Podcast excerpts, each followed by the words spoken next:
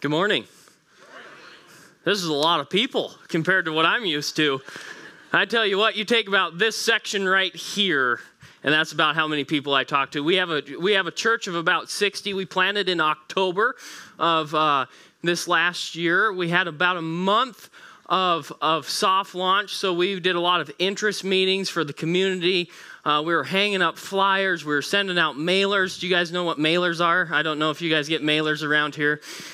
We, I have not seen so many mailers go out until we started sending them out. And then it was like every church in the world was sending out mailers the same time we were. And uh, we started off, and, and it's just been such a blessing uh, to, to be in this church plant. Uh, I'm going to introduce myself. We actually have a picture of my family here. If you could show that picture. Uh, I'm Brad. I'm the fa- I am the senior pastor at Mountain View Christian Church, like uh, my good friend Alan uh, introduced me as. That is my wife, Melissa. Uh, she is an amazing woman. Uh, she did not want to marry a pastor. I did not want to be a pastor. And yet here we are. She's married to a pastor. And then we started a church together. Uh, we actually met in college together. She lived on the opposite side of Flathead Lake. And if you know what Flathead Lake is, Flathead Lake is the largest freshwater non man made lake west of the Mississippi. So it's like 58 miles long. That's our claim to fame in Montana. Okay, we have the largest freshwater lake in the in west of the Mississippi. That's that's what we've got. That's about all we've got. Okay. Uh, we come from a church. I mean, we come from a town of about 35,000 people. There's not a whole lot of people, um, but it's it's just an intimate town, and there's lots of. If you love outdoors, if you love trees, I've yet to see one here. If you love trees, you should come to Montana and we'll show you trees and mountains, okay? Um, there's not a whole lot of flat. The valley that we live in is is covered by mountains on all sides. We're just in this beautiful valley. It's a beautiful place. I grew up there. Uh, Melissa grew up obviously on the other side of the lake from us. We met in college. Uh, we met at a rec center. Uh, I was working there. I was cleaning the bowling alley. Uh, if you ever need somebody to clean your bowling alley, I know how to do it. Uh, and I'm also a pretty good pool player because there was like 20 pool tables there. So um, if you ever want to go shoot pool with me, let's go do it. Um, but she she came in, and I remember her walking in the door, and I I tell her this, and she still doesn't believe me. But when I saw her, I thought I'm gonna marry that girl one day. And I chased her. I Facebook stalked her. It's the only time I've ever had Facebook. Facebook stalked her until she started dating me, and then I got rid of Facebook. Uh, I can get into all that social media stuff later and in a different time. Um, but then we have four beautiful kids. Uh, Lily is in the middle. She is our oldest. She is seven years old. Uh, she spent some time at Seattle Children's Hospital when she was one, and then she had to have brain surgery uh, when she was five or six. She's just right there. Yes, right there. She's smiling at me. Uh, she gets to be used in my sermons. Um, uh, she had to have the spinal cord inside um, where it went into her brain that there's a little hole there and that hole was too small. So they had to go and they had to move her brain and then they had to widen that hole open for her spinal cord. That was what happened when she was uh, six. When she was about a year old we went over to seattle children's hospital uh, for about i can't remember 10 or 12 days um, we got over there and they didn't know what was wrong with her. Uh, we were told at one point in time that she may not make it through the night.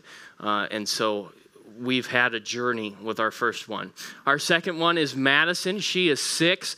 Um, she is a free spirit. Uh, you want to see somebody smile at you and melt your heart, you just look at Madison. Um, Madison is just a wonderful, wonderful little girl. Uh, she just loves animals. She loves she has probably the softest heart I've ever seen in a child, uh, which means a lot because me and my wife, on the mercy scale of things, are about zero. So she makes up for a lot of that. Then we have James. Uh, James, I named after my favorite book in the Bible, and he sure lives up to that characteristic as well. He is all fire. Um, he loves to wrestle. He loves to be outside. If there's anything that he can point and act like it's a gun, he's going to act like it or swing at you like a sword. He will do it. He's the typical boy. He's all boy, and uh, he sure loves wearing suspenders.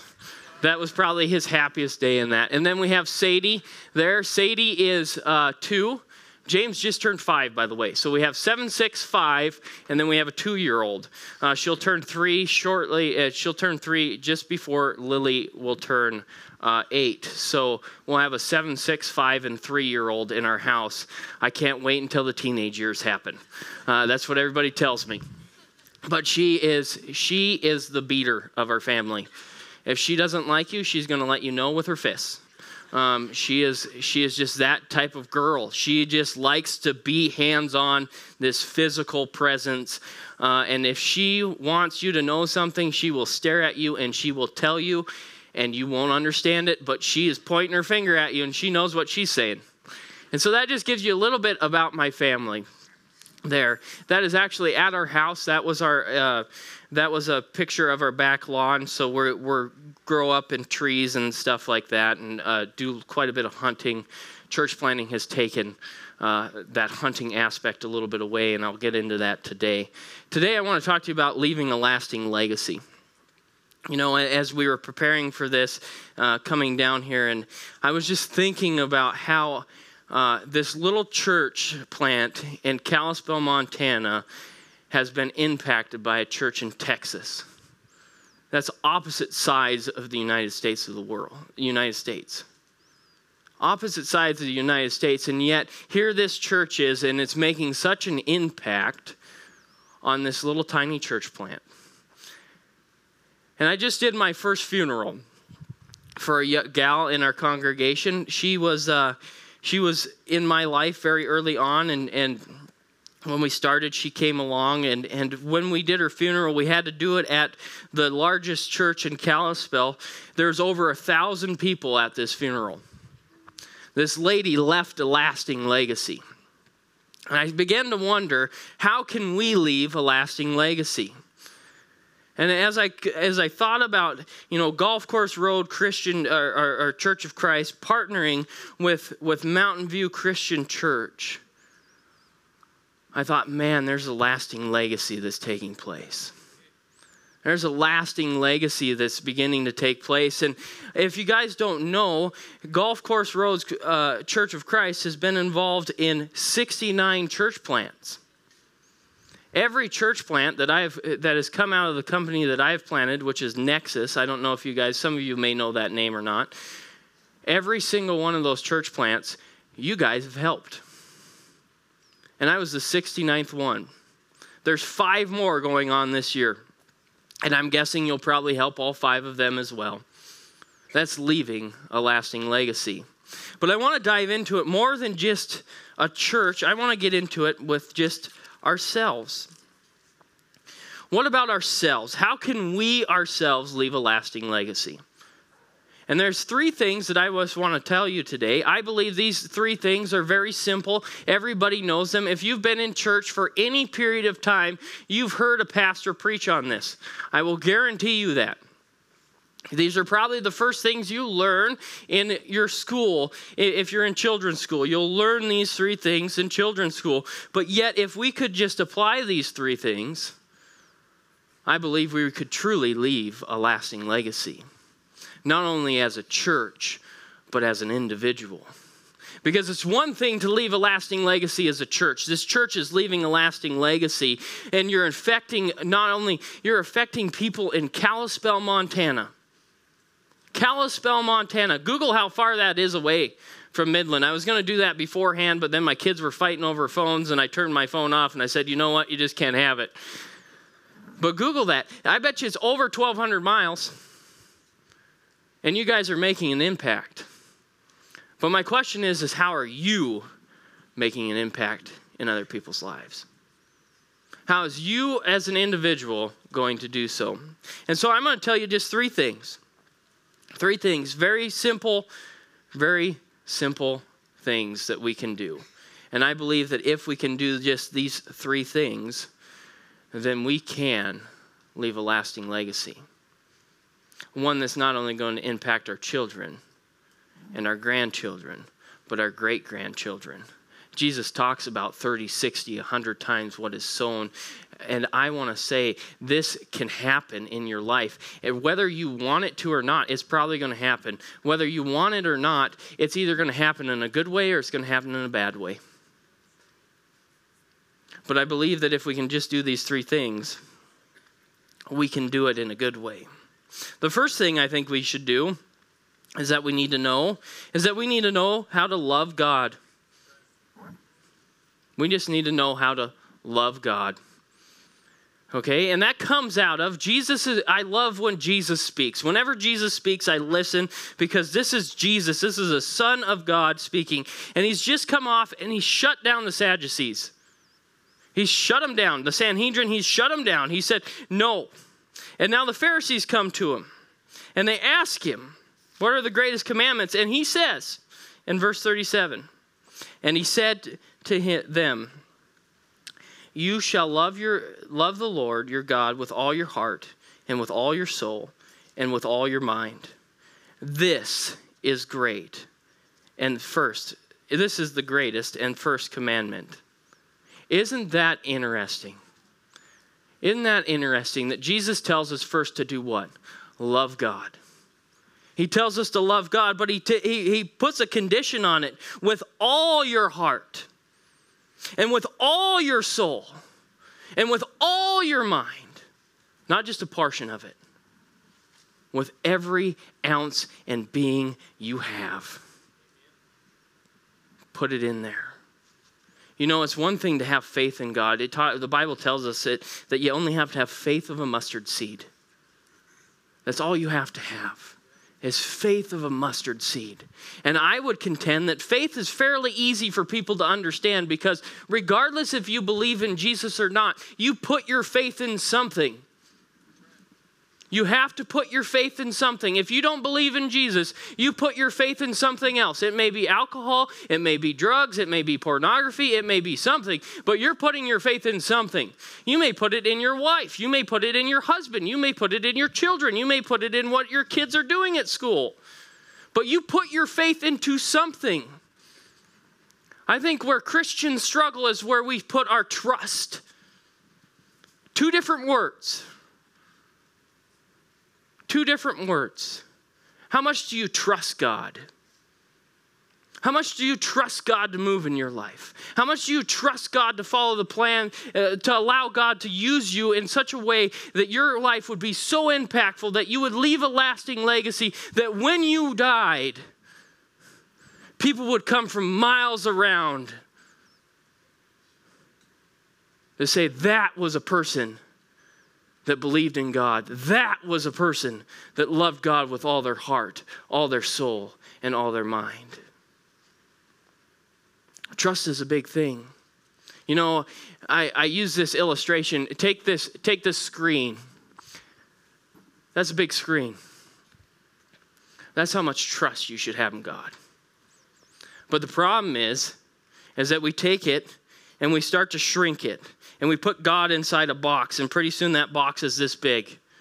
Now, I used this illustration last week in a different sense, and some gentleman, I have a teenager that just loves to poke fun at me at our church. He came up to me and he said, Your faith box looks about the size of your bald head, so I'm going to show it to you here. Okay? That's what church planning does to you. About six months ago, I was not bald. now I'm going bald. There's some stress that goes into it, but it's all good. But what happens is we, we shrink our trust down and we say, God, I'll put my faith in you, but I will put my trust in myself to get it done. I'll put my trust in myself. I'll put my trust in somebody else. I'll put my trust in my money. I'll put my trust in my friends. I'll put my trust in my job. I'll put my trust in myself that I can build myself. I can build myself a kingdom. I can do all those things. But God says no. Jesus tells us very clearly with all your heart, with all your soul, and with all your mind. we need to start trusting God. We need to start trusting what God can do. I'm a landscaper. I went to school for landscape design and horticulture. It's what I knew what I wanted to do since I was 14 years old. 14 years old, thought I was going to just rock the world being a landscaper. I was so stinking excited. Went to school, got a job back at, in, in Kalispell. So excited. Started off. I was headed down the road. I was thinking about starting our own business. And here comes God, and He says, I have another plan. And I was offered to be a church planter. Before that, I was offered to be a family pastor, which family pastor in, in the church that I came from meant taking care of the little children.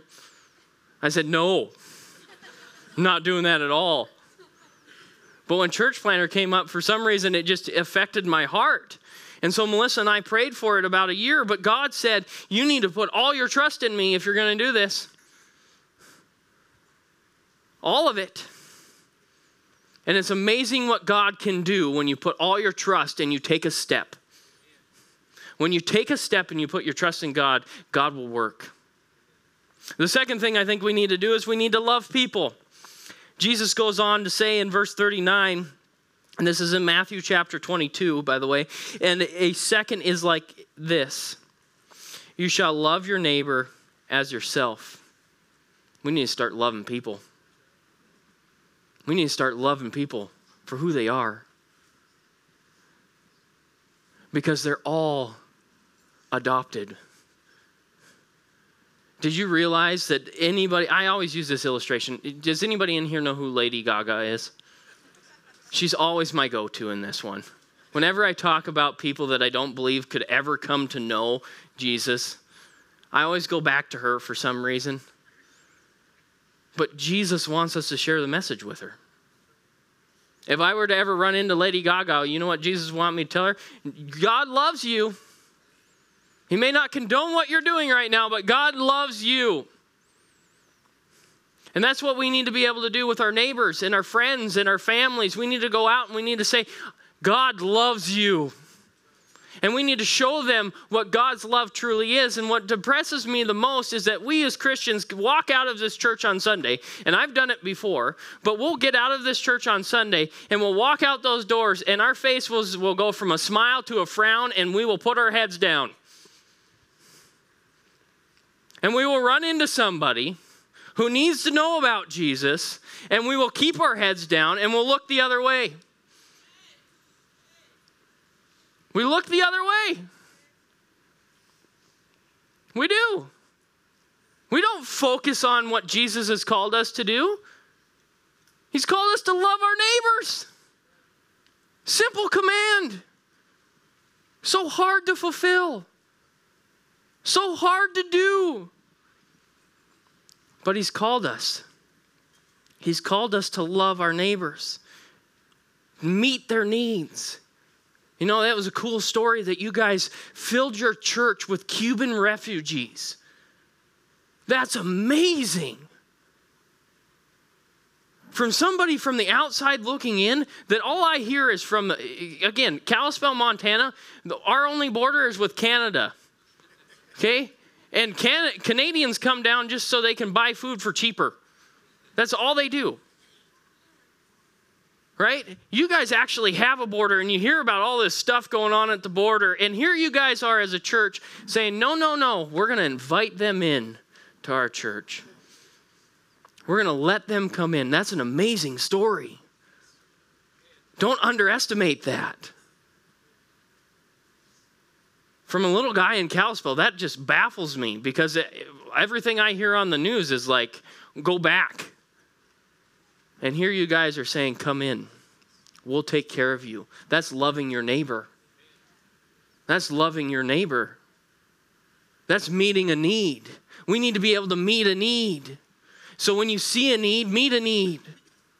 Let your mess become your message. Love your neighbor. Love your friend. Love your enemy. Love, love, love. Love is the greatest, isn't it? You got to love God. Then you have to love people. But I believe he doesn't stop there. Jesus ends up, and I love what Jesus does, and this is in Matthew chapter 28. This is his very last words before he ascends into heaven. He says, Go, therefore, and make disciples of all nations, doing what? Baptizing them in the name of the Father, and of the Son, and of the Holy Spirit, teaching them to observe all that I have commanded you, and behold, I am with who? You he doesn't say, and uh, uh, listen to the next word. You see the next word? It's not tomorrow, just tomorrow. It's not just yesterday. It's not just today. It's always. He's always with us to the end of the age. To the end of the age. You see, we need to learn how to reach and teach the lost. We need to learn how to reach and teach the lost. It's not just about reaching out and, and, and, baptizing people and, and getting a conversion. That's part of it. That's part of it. But we need to teach them. Jesus laid it out very clearly that teach they, teaching them to observe all that I have commanded who you we need to be able to reach out into this community. You guys need to reach out into, into uh, Midland, Texas. We need to reach out into Kalispell, Montana, and reach out into these people that do not believe. I want to read you, I want to give you a statistic. That's a hard word for me to say for some reason. In Kalispell, our, our general church population, they, they say about 35% of people go to church on every given Sunday. 35%. We live in an area in Creston where we planted. There's about 15 to 20,000. I would venture to say there's probably less than that. They're, they're going into other towns at that point. Um, but if you were to only take 35% of those people, only 35% of those 20,000 and I'm not a mathematician, so I'm not going to read you the thing. I should have wrote it down. I had it figured out. And again, I shut off my phone because my kids were fighting over it. But it's like something like 15,000 people still don't know who Jesus is. Still don't attend church on a weekly basis. How big is Midland, Texas? How big is the area that you guys live in? How many people show up on Sunday to a given church? There's people out there that need to be reached. And first, we must reach them and we must baptize them in the name of the Father, Son, and the Holy Spirit. But we can't stop there. We have to make disciples. We have to carry through the gospel message. We have to teach them to observe all things that Jesus has commanded us to learn. And when we do that, we begin to build a community of believers that can impact the world. I love Jesus' story. I love the story of, of who Jesus, cho- Jesus chooses because he chose 12 uneducated Galileans, fishermen, a zealot, a tax collector, he chooses these random, what we think are random people, but he's choosing ordinary people and he's impacting their life so much that when he leaves after three to three and a half years, what do they do in 30 years? They reach the whole known Roman Empire. That's because they loved God, they loved people, and they reached and taught the lost. And it didn't matter if they were Jew, Samaritan, or Gentile. Once Peter showed up to all three of those, the floodgates were open.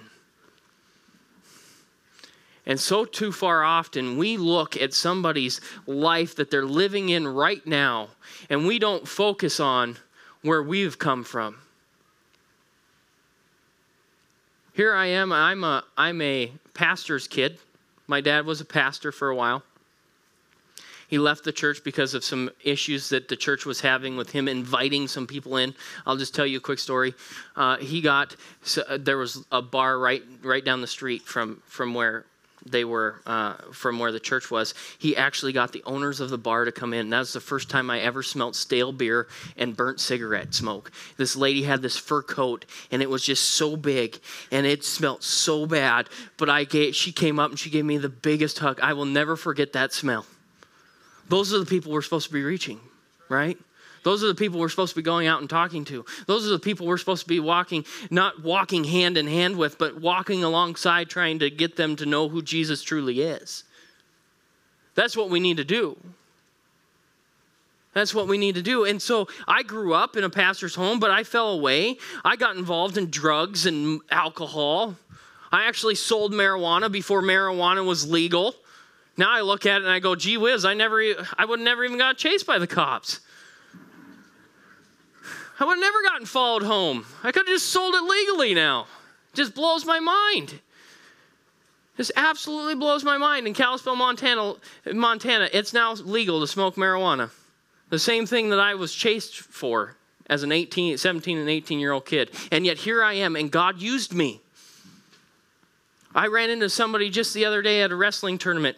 They had to double check with their husband who went to school with me to make sure I was the one that started the church before they started the conversation because they said, Brad, I heard you started a church. I said, Yeah. She's like, Wow, I would have never guessed. it's amazing what God can do. The last question I want to leave you with is Who am I that I can leave a lasting legacy? You see, far too often we think that we're just, we're, we're too small. We're not big enough. We're not, we're not, why would God use me? Why would God use me? And I think the, the answer comes out of Isaiah 6, chapter 6, verse 8. I really believe this that God doesn't really need to use any of us, right? God is all encompassing. God can do whatever He wants, but He's going to choose those who choose Him. And I think Isaiah puts it best. He says, And I heard the voice of the Lord saying, Whom shall I send, and who will go for us? Then I said, Here I am, send me. And as the worship team comes forward and I begin to close, I just want you guys to understand something. It's not about what you know, it's not about who you are, it's not about how much finances you have. It's not about how much um, knowledge you have, biblical knowledge you have. Like I said, I went to school to be a landscape designer and horticulture major. That's my degree. Now, have I studied the Bible? Yes. Have I begun to, to, to really pour myself into it? Yes. Have I begun to uh, uh, do some certain things that really have made um, um, good, good returns on my investment? Absolutely. In studying the Bible? Absolutely. But God doesn't need the most knowledgeable. God doesn't need the strongest. God doesn't need the wealthiest. God doesn't need the poorest. God doesn't need any of that. What God needs you to do is take a step. That's all you have to do and put full trust in Him. Put full trust in God because when you do, God will rock your world. He will change your life forever. And it's an amazing adventure, but it's a scary one. But I have a question for you today before I leave. Are you ready to say, Here I am, Lord, use me? Because if you are, God's coming knocking. And be ready for that great adventure. And I'll turn it over to you guys. Actually, let me pray. Let me pray before. Boy, I should Let's pray. go ahead and stand yes. as we pray. There you go. Go ahead, take it away. Father, we just thank you so much for today. I thank you for GCR. I thank you for their willingness to partner with a small church plant in, in Kalispell, Montana, Father, and then to invite us down here to give us the opportunity to speak and just share. Father, what an amazing experience. What an amazing experience. And Father, I pray that as we go about this time, that we could just learn to love you for who you truly are. And then learn to love people for who they truly are. Father, because every person has come from you. Scripture tells us. Scripture tells us. But Father, we just know that we need to love them. And then we need to reach and teach them about you. But Father, we also need to know that we need to make a step. Father, you can use any one of us. But Father, we have to make a commitment to you as well. And so, Father, I pray that on this day, that there would be somebody in this room, Father, that would make a commitment to take a step of faith and put their full trust in you. And Father, we just thank you so much for who you are and what you do. In Jesus' name we pray. Amen.